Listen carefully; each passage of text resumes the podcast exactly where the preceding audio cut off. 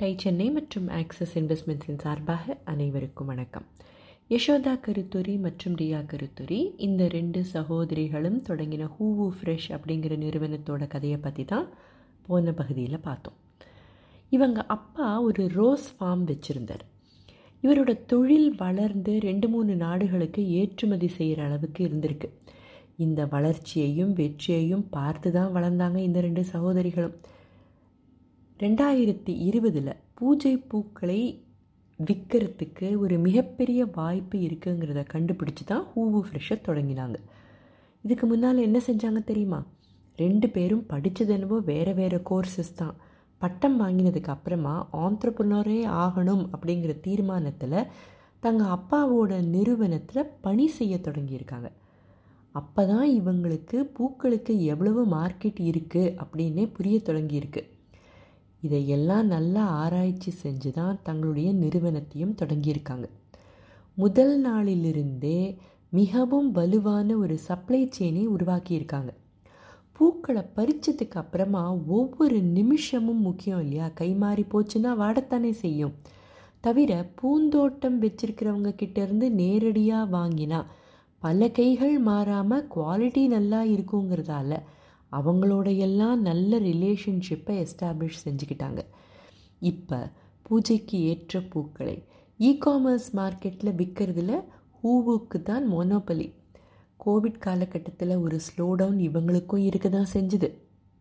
ஆனால் போன வருஷம் பத்து மடங்கு வளர்ச்சி இந்த நிறுவனத்துக்கு இருந்திருக்கு. சப்ஸ்கிரிப்ஷன் மாடலில் பூஜை பூக்களை விற்க முடியும் அப்படின்னு யாராவது நினச்சிருப்பாங்களா? இவங்க நினச்சாங்களே இன்னொரு விஷயத்தையும் செஞ்சுருக்காங்க. பல கோவில்களில் கடவுள்களுக்கு சாத்தப்பட்ட பழைய பூக்கள் இருக்கும் இல்லையா?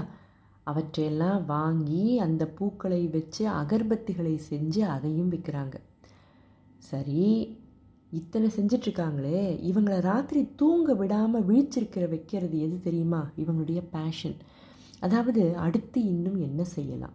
எப்படியெல்லாம் புதுமைகளை புகுத்தலாம்? இவங்களோட வேல்யூ செயினில் இருக்கிற எல்லாருக்கும் எப்படி அதிக வேல்யூ கொடுக்கலாம்? சப்ளை செயினை இன்னும் இஃபெக்டிவாக எப்படி செய்யலாம்? வாடிக்கையாளர்களுக்கு மறக்க முடியாத அனுபவங்களை எப்படி கொடுக்கலான்னெல்லாம் யோசிச்சுக்கிட்டே இருந்தால் மனசு எப்பவும் துள்ளிக்கிட்டு தானே இருக்கும்.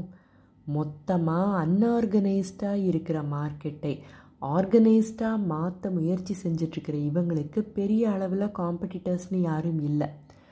தொடர்ந்து புதுமைகளை புகுத்திக்கிட்டே இருந்தால் வேறு யாராவது போட்டியாக வந்தாலும் அவங்களுக்கும் இவங்களுக்கும் இடையே ஒரு பெரிய அகழி இருக்க தானே செய்யும்.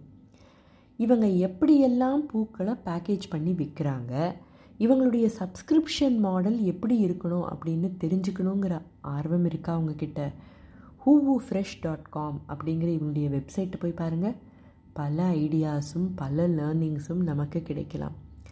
புதுமையான ஃப்ரெஷ்ஷான இந்த நிறுவனத்தோட கதை படிக்கும்போது என்னை நிறைய வியக்க வச்சது பல பாடங்களையும் கற்றுக் கொடுத்தது. அந்த சுவாரஸ்யத்தை உங்கள் கூடயும் பகிர்ந்துக்கலாம்ங்கிறதால தான் ரெண்டு பகுதிகளாக ஹூ ஃப்ரெஷ்ஷோட கதையை பார்த்துட்டு வரோம். பிஸ்னஸ் கதை கேட்க எங்களுடன் தொடர்ந்து இணைந்திருங்கள். வேறு ஒரு கதையுடன் உங்களை சந்திக்கும் வரை டை சென்னை மற்றும் ஆக்சஸ் இன்வெஸ்ட்மெண்ட்ஸின் சார்பாக அனைவருக்கும் வணக்கம்.